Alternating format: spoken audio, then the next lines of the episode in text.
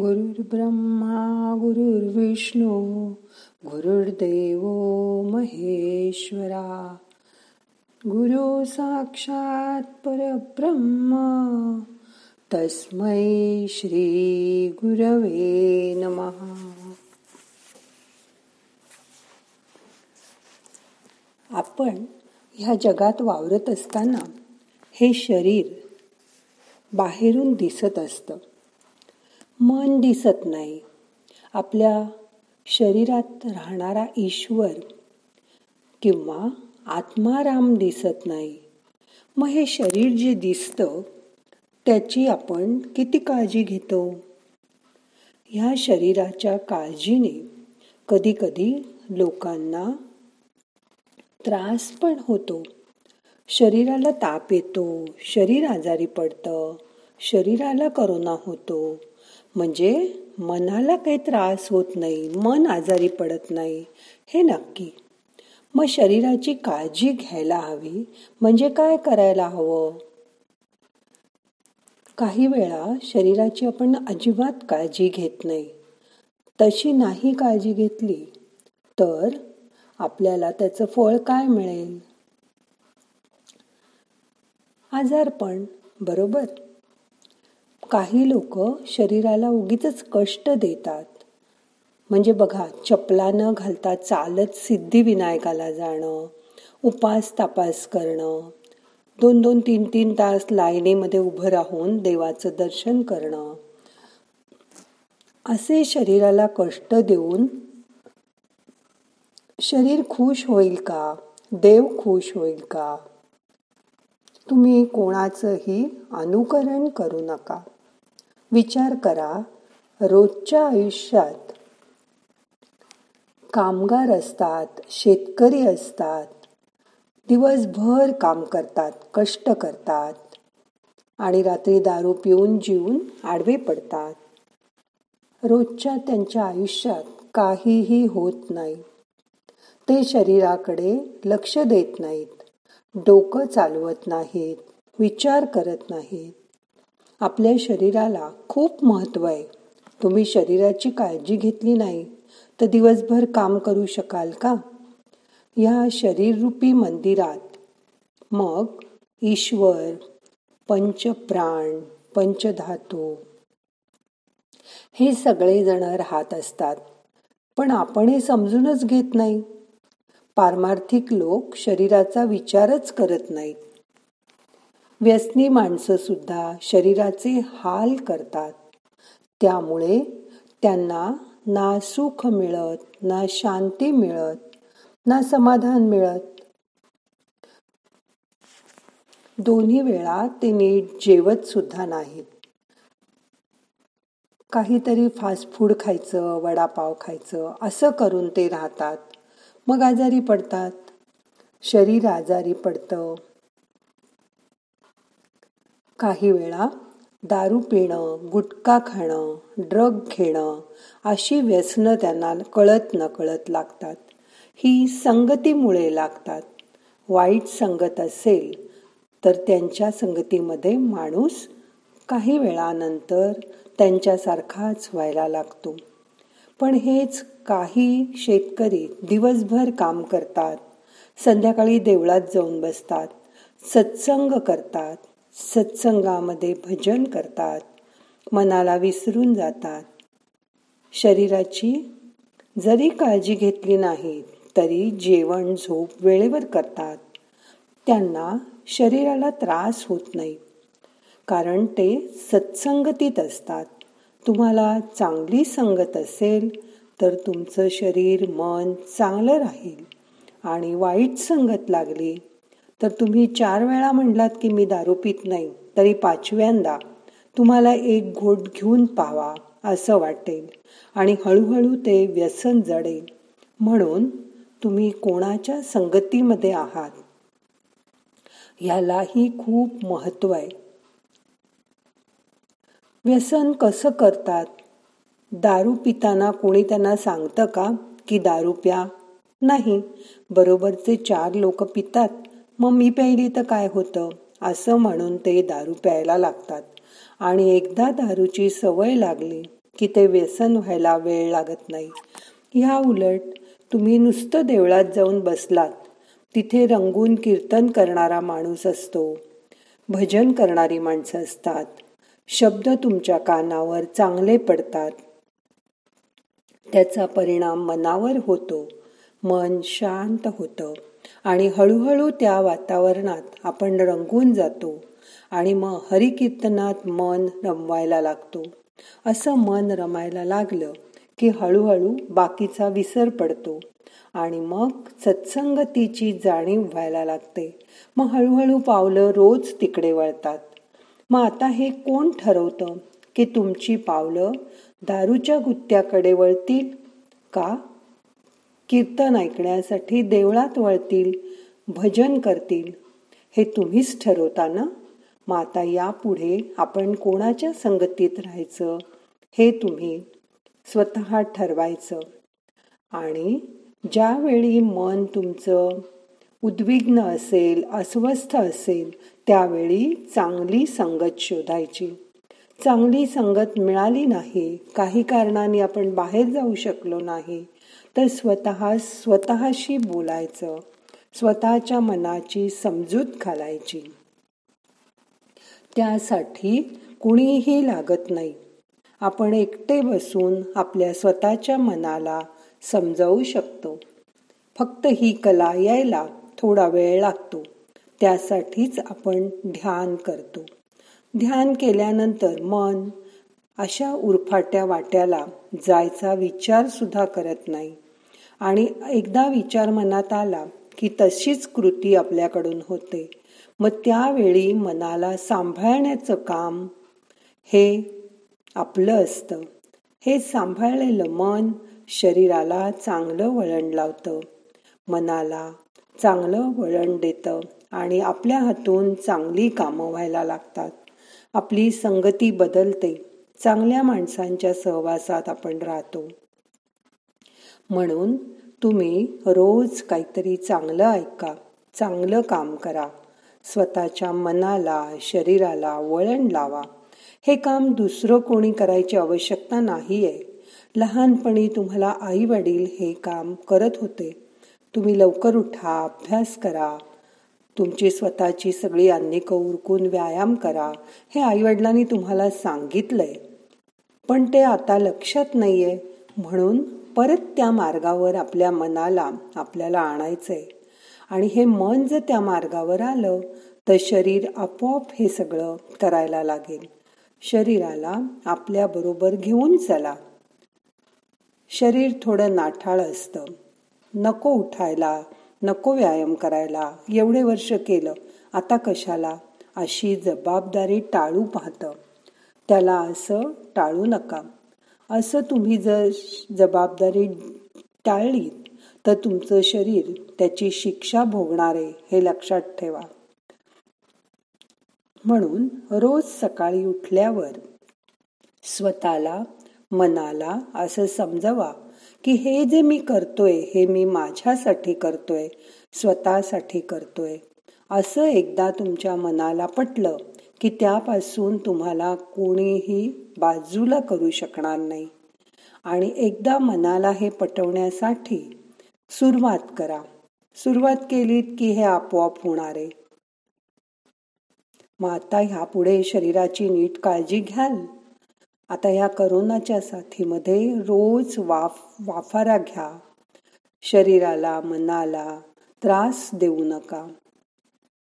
जेवढं तुमचं शरीर चांगलं राहणार आहे. तुम्ही गरम पाणी पिणार आहात रोज वाफारा घेणार आहात न कंटाळता. मनाचं स्वास्थ्य ठेवणार आहात. तेवढे तुम्ही आजारी पडण्यापासून लांब राहणार आहात. हे लक्षात ठेवा. हे सांगायला दुसऱ्या माणसाची डॉक्टरांची काही जरूरच नाही. हे तुमचं तुम्हाला समजतंय. फक्त आता आचरणात आणा. टाळाटाळ न करता शरीराची मनाची काळजी घ्या. त्यासाठी सकाळी उठल्यावर रोज दहा मिनटं ध्यान आणि दहा मिनटं प्राणायाम मी करणार असं मनाला नक्की सांगा. चला मग आता करूया ध्यान. ताट बसा. डोळे अलगद बंद करा. शरीर शिथिल करा. दोन्ही हात तुमचे गुडघ्यावर ठेवा. आता शरीर हळूहळू शिथिल झालंय. मान पाठ खांदे सैल करा.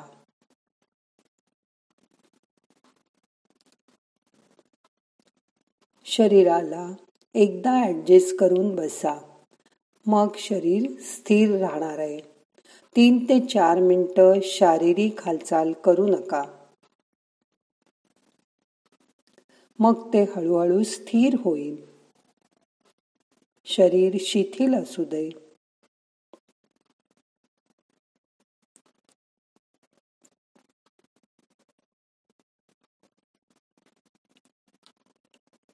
आता दुसरं काम आपल्या श्वासाकडे लक्ष द्या. मोठा श्वास घ्या सोडून द्या. मनातल्या मनात अकरा वेळा सोहमचा जप करा. श्वास घेताना सो सोडताना हम.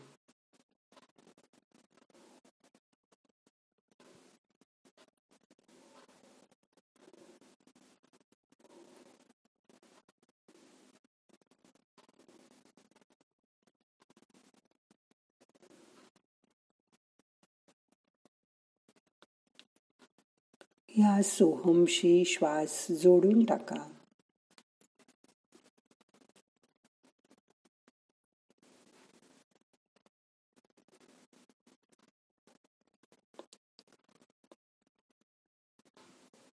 येणारा श्वास सो बरोबर सोडायचा श्वास हम बरोबर.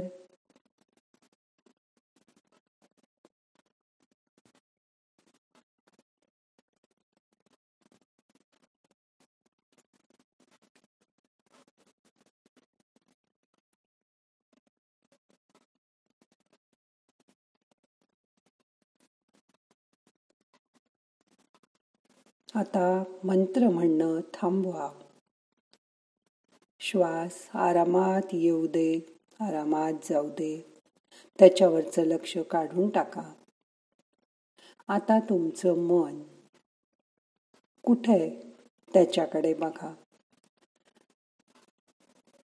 बाहेर असलेल्या चैतन्याची जाणीव करून घ्या. ते चैतन्य श्वासाबरोबर तुमच्या शरीरात आलंय. ती चेतना शरीरभर पसरले. त्याची जाणीव करून घ्या. आता तुम्ही शांत बसल्यावर तुमच्या मनात विचार यायला लागतील. येऊ दे त्यांना अटकाव करू नका. जसं आकाशाकडे बघितल्यावर ढग येत असतात वेगवेगळे आकार करत असतात आणि जात असतात तसेच विचार येतील थोडा वेळ तुमच्या मनात राहतील आणि निघून जातील. त्याच्याकडे लक्ष देऊ नका. आता तुमचं मन तुमच्या शरीरावरून काढा.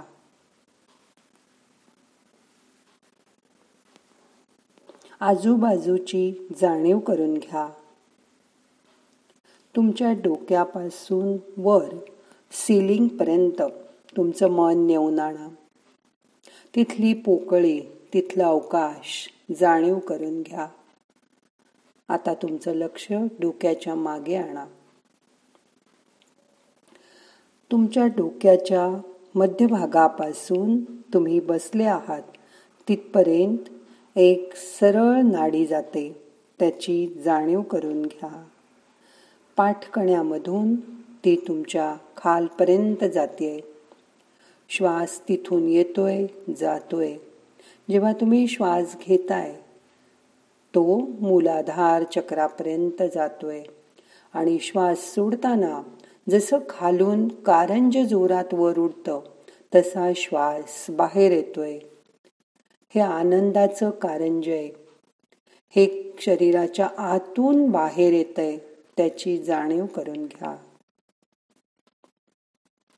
हा असीम आनंद मिळवण्यासाठी ध्यान करायचं. हा आनंद बाहेर कुठे नाहीच आहे. तो तुमच्या शरीरात आहे. त्याची जाणीव करून घ्या. मन शांत करा. रिलॅक्स व्हा.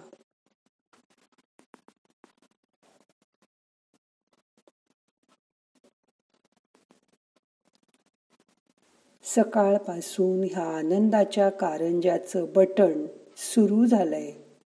आता हा आनंद शरीरातून सबन दिवस असाच फवाऱ्यासारखा उडत राहणार आहे. आणि दिवसभर तुम्ही आनंदात राहणार आहात. त्याची जाणीव करून घ्या. या आनंदाचे शिंतोडे तुमच्या शरीरभर उडतायत. जसं तुम्ही एखादा उडणारा फवाऱ्याजवळ उभं राहिलात नुसतं उभं राहिलात तर बारीक बारीक पाण्याचे तुषार तुमच्या अंगावर उडतात. आणि तुम्हाला खूप छान वाटतं कारण पाण्याच्या स्पर्शाने आपलं शरीर शुद्ध होत असतं. तसा हा आनंदाचा स्पर्श तुमच्या शरीरात सगळीकडे होऊ द्या. त्याचे बारीक बारीक शिंतोडे उडतायत. त्याची जाणीव करून घ्या. आज आपल्याला दिवसभर या सीम आनंदात राहायचंय. याची मनाला खात्री द्या. मन शांत करा. रिलॅक्स व्हा.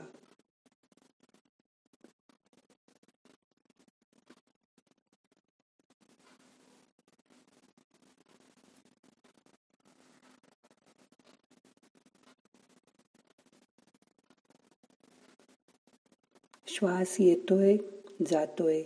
त्याची फक्त जाणीव ठेवा. मन तिथनं काढून टाका. आता तुमचं मन आनंदामध्ये विहार करतंय. त्याची जाणीव करून घ्या.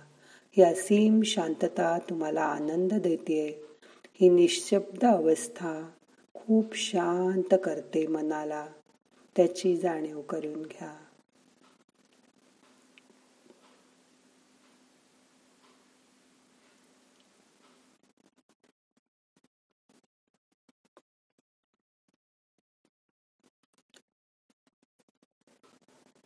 शरीर मन अगदी हलकं झालंय. यापुढे तुम्ही शरीराची चांगल्या प्रकारे काळजी घेणार आहात मन शांत ठेवणार आहात श्वासाचे व्यायाम करणार आहात प्राणायाम करणार आहात. अशी मनाला खात्री द्या. म्हणजे आजारपण तुमच्याकडे अजिबात फिरकणार सुद्धा नाही. आता दोन्ही हात एकावर एक हलके हलके चोळा. डोळ्यांना हलकं मसाज करा. आणि अलगट डोळे उघडा. हाताचा नमस्कार करा. आपण प्रार्थना म्हणूया. ना हम करता हरिक करता हरिक करता हि केवलम. ओम शांती शांती शांती.